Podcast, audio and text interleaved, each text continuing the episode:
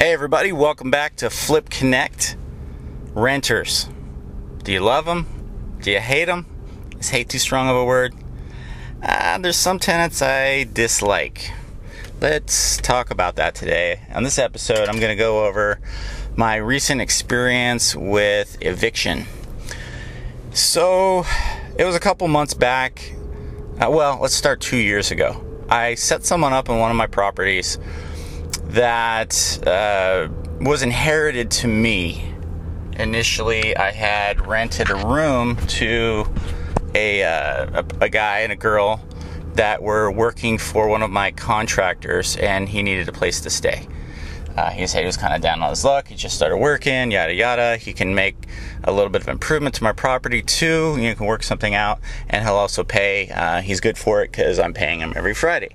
So I said, great that's that's that's a good thing. Since uh, my contractor was handling two of my properties at that time it, it, made sense. You know he has skin in the game. He vouched for him. And so i let him in. It turned out to be a total disaster. This uh, property is a duplex. We converted from a a, uh, craftsman home built in 1910 1915 timeframe and uh, we, we we split it. We have separate meters. We're running water as common, and we were renting out the front and the back for different price points. Um, at that time, years ago, several years ago, maybe four or five years ago, uh, we were renting the back out for I believe five seventy five, and the front for six seventy five and it was decent combined rent, about comparable to what you can get for a property of that size, which is about 1,300, 1,400 square feet. It's in a downtown area. It's in an area that is uh, redeveloping. The, it used to be a tough neighborhood. It, it somewhat still is a tough neighborhood, as in crime rates and uh, poverty levels, but it's surrounded by historical subdivisions and high priced multi million dollar properties near downtown. So this thing has a lot of promise. That's why I bought it. I bought the property in 2013, 14, I believe, and uh, I purchased it for 23,000. Did renovations to it. I was in it for about 50 total, and you know now it's worth probably 250 300,000 if I fully renovated it and put it back to a single family home. But at any rate, back to the story. Um, we we had tenants in there and we just never really had to worry about it. Everyone paid, it was fine. The tenants were there for multi years, and the front tenant left. He moved to Houston, I think, and so we needed to uh, turn over the front. So at that time, I decided since we had a lot of Airbnb properties at that time, I decided that it would be another Airbnb. So we set up the front, went to IKEA, got a bunch of furniture, put it in, set it up nicely, good to go. Back unit was still occupied by a tenant that we've had for a while, and she was a good tenant. She paid, and there was no stories, no drama. It was uh, a nice experience with her. Although she didn't keep the place very clean, but I digress. The point is, the guy I, I let, ended up letting the guy stay in one of the rooms up front, one of the Airbnb rooms, and I give him a fixed rate, and I'd have the other other room um, set up and scheduled for booking on um, Airbnb and also Booking.com. Well, what it turned out to be was a complete disaster. The guy was on drugs, I believe meth. His wife was as well. Um, they brought a dog to the house uh, puppy. They said it was their mental support dog, so I couldn't remove it. Uh, but I wasn't happy about them sneaking it in. They should have told me I would have charged a deposit and uh, move forward. But at any rate, they ultimately left. The guy got sent to jail for yelling or getting violent with somebody across the street. And that gave me an opportunity to you know clean up the room and move him out. Well i found out that he was actually uh, renting out the back space. He managed to get into the back unit and was renting it out to a guy. So that guy is the person that i had to evict a couple couple weeks back. And i'll go through this story. So back to the original guys. Um, they stole multiple TVs, a refrigerator, or no, not a refrigerator, multiple TVs, and some other stuff, and took it to a pawn shop and used that money uh, to pay me. So I definitely wasn't pleased with that because you know the place is fully furnished up front. And the idea was they were going to stay quiet, keep themselves, and stay in that room and allow the common space to be clean at all times and even turn over the other rooms if they wanted to. Uh, and I could, you know, pay them for for turnover service. So I thought I had the, uh, you know, all the expectations set up. I was very um, firm about what I wanted them to do, and they're they're more than agreeable verbally, but their actions spoke otherwise. And they just they caused such um, loud noise that the the girl in the back, my longtime tenant, left because she was scared. She was uncomfortable, and she just she just took off. So we no longer have a tenant in the back, and I think that's maybe when he got access in the back. But um, once we got them out of there, filed a police report, recovered our stolen uh, merch, our stolen uh, property uh, they were gone. They swore to repay me. Uh, of course, that never happened, and I wouldn't expect it to. I don't trust anything they said, and I don't think they have the financial wherewithal to cover their debts to me when they no longer live in the property. So I didn't expect anything, and I didn't get anything. I did get a tenant. The tenant in the back, it was uh, a man and his wife and the guy, you know, had neck tattoos, and you know, you can tell he lived a rough life before. He's about 52 uh, at the time, and but he told me that he takes care of somebody. Um, and he's getting paid for for that care. That he um, set up like a boarding house in a hotel hotel room, and the hotel room is much more expensive than what I'm charging for rent. And so he moved over here because of the the guy up front that I allowed to move in, the construction worker. So he paid the construction worker $800 apparently, or allegedly, and that was to cover a deposit and the first month's rent. And so I didn't get that first month's rent back. And he didn't have any money to give, but I said, okay, I'll set you up in the front of the property. Uh, if you do well up there, you know, you can bring people in, set up a boarding home. I will give you my advice on business management and how to select tenants, so on and so forth, or uh, clients, I guess he was calling them, and patients and then we uh, then then we'll expand to the back and if that works out i will build um, in the back a whole separate building and add another four rooms. It would make sense for me. I'd be able to get maybe $4,500, $5,000 in rent um, out of it as a uh, share opportunity for a revenue share opportunity. And you know, I thought I thought that may that might work. So I really wanted to help him out, and I wanted to help him get on his feet and, and figure things out. Well, his wife ended up going to jail for prostitution.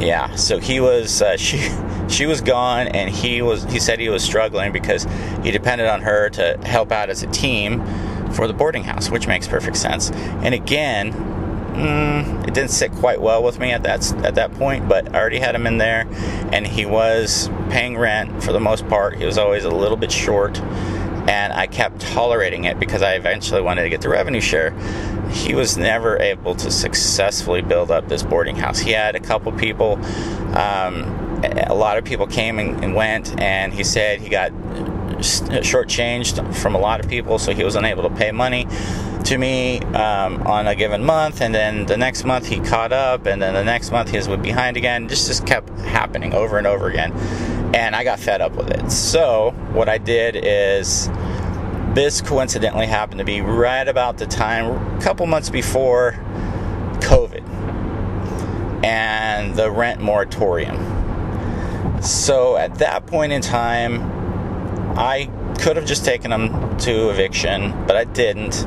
I said I'm gonna I'm gonna see if there's government funding or, or some way for you to get assistance to help stabilize this, or perhaps I can introduce you to another uh, to another boarding home that may have overflow patients or patients that don't fit their criteria in terms of the ability to pay uh, that would fit your criteria because you're willing to have two to a room and, and, and you know not have much overhead because you're managing it yourself.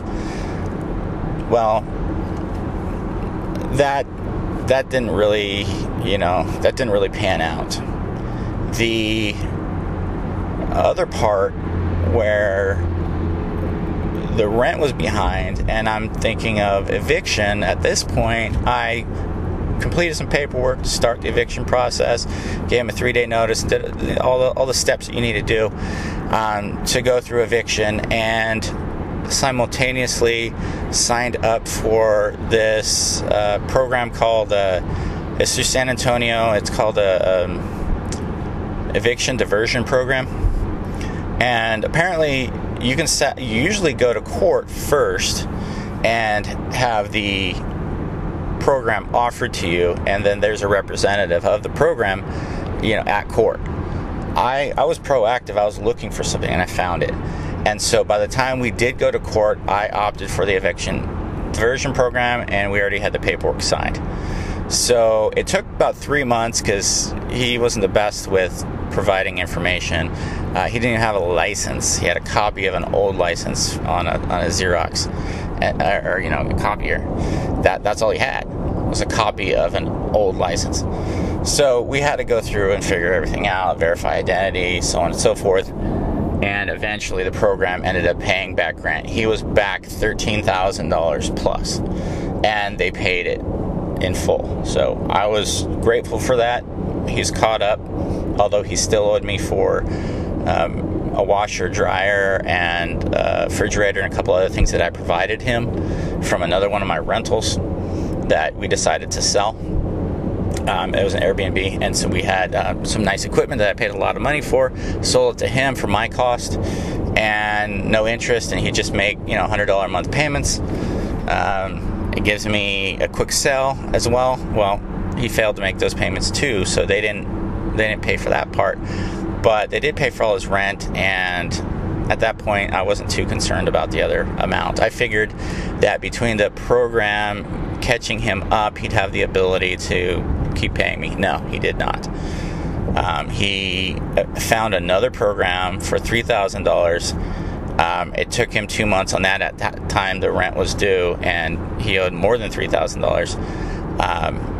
But we ended up paying him. Pardon me, I'm, I'm driving and this is a phone call coming in. Um, he ended up getting we ended up receiving approximately $800 well no he gave us $800 and then the program paid the 3000 and so my wife out of kindness she didn't need to do this. This should have been held for reserve. Um, reserve funds for the next month, but she ended up giving him $800 back, the same money that she gave, that he gave us, he gave her.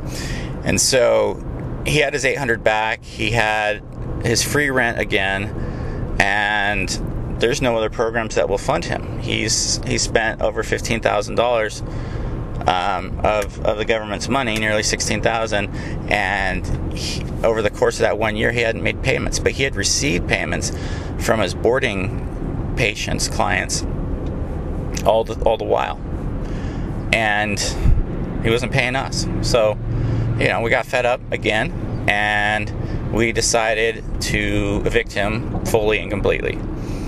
So I'll get into all of those details, I suppose, and perhaps have another rental um, rental horror story, which is the the tenant that I'm dealing with right now.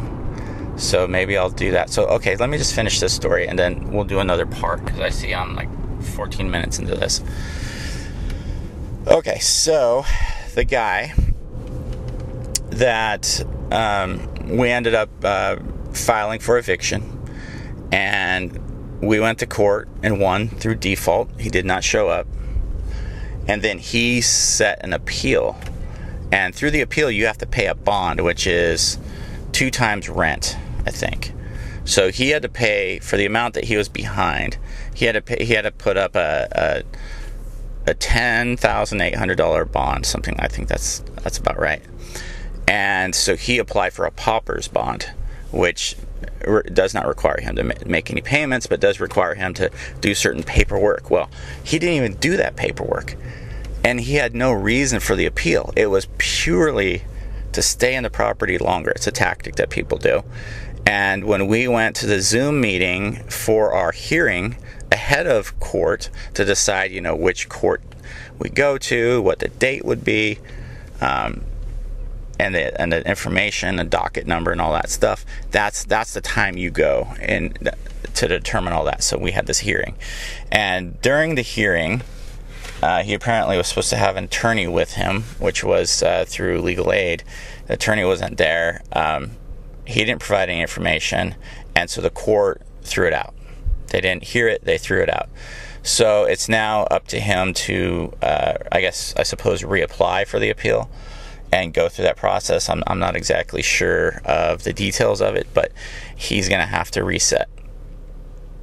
And he has no leg to stand on whatsoever. We have proper accounting, we have full, uh, we have all the information, we have, you know, texts, and there's, there's tremendous amounts of evidence on our side, and I can't imagine there's anything on his side. He may dispute the exact amount I'm not sure. But anyway, that was a total nightmare. And what happened when we went to go for the eviction, we had the constable out there to serve the writ of possession, which allows us to, you know, prevent him through cr- criminal trespass to ever come back onto the property. It takes him physically out of the property um, through law enforcement. Well, he wasn't there, and the proper the, the room that he was in had some furniture, but it had no clothing, had no personal effects, so he took off. He abandoned the property, and the constables acknowledged that the property was abandoned. Also, two of his tenants pop up out of nowhere. I didn't know who these people were, what their names are. Um, he had never given us this information in the past with any of his tenants, or nor had he proven that he had insurance to cover his his boarding home injuries or anything else. So it pretty much puts the liability squarely on me. Uh, so yeah, this was just a total nightmare. But um, I we did not put all parties on the eviction paperwork. We didn't say Ronnie. Oh, I can't say his name. We didn't say Ronnie X and all parties present um, in the property, which so it, so basically we were allowed to evict him but we couldn't evict his tenants so they can stay and he can ulti- they can ultimately open up the door for him and welcome him back in and then all of a sudden he's staying in the property again and we'd have to for, uh, do another eviction so that wasn't that wasn't a fun thought what I ended up doing is keeping both of his his tenants he had a total of five people there two paying tenants two rooms and uh, there was one, no, four people. Two paying tenants. The other two were one was the daughter of one guy, and the, the other was a girlfriend of the other guy. And uh, we moved him to the back. We relocated him to the back, the back unit, because um, that's that's the one and and that's serviceable at the moment. In the front, we want to turn over and clean up and and do a little bit of renovation in there, and make it look as nice as possible before we put it on the market for rent. So that's kind of where the story ends at this point. Um, will I hear from him again? Will he try to sue me in civil court for for uh, uh, accounting errors, or I, I, don't know what angle he has, but from my estimation, there's nothing. Um, but this is the point. If you don't know what you're doing, I know what I'm doing. I, I have done tons of evictions. I've done foreclosures. I've done a lot of paperwork uh, myself. I've hired attorneys and I saw the way they do the tape paperwork. There's a certain format, template, and process you go through, and you can replicate it and represent yourself pro se. You do not have to have an attorney, so I ended up being my own attorney on multiple occasions.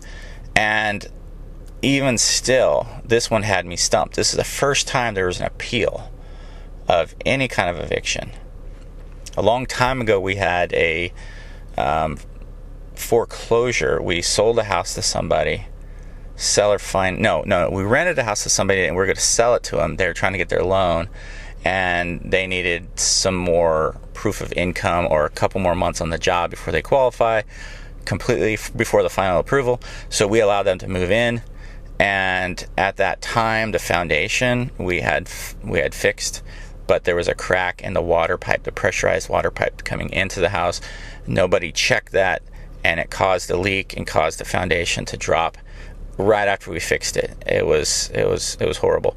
Um, but that also resulted in a little bit of water and settling in the, in the house in the back one back room and uh, the bathroom. There was no water in the back room, but there the the, the bathroom was uh, not able to be flushed or you know the pipe was broken.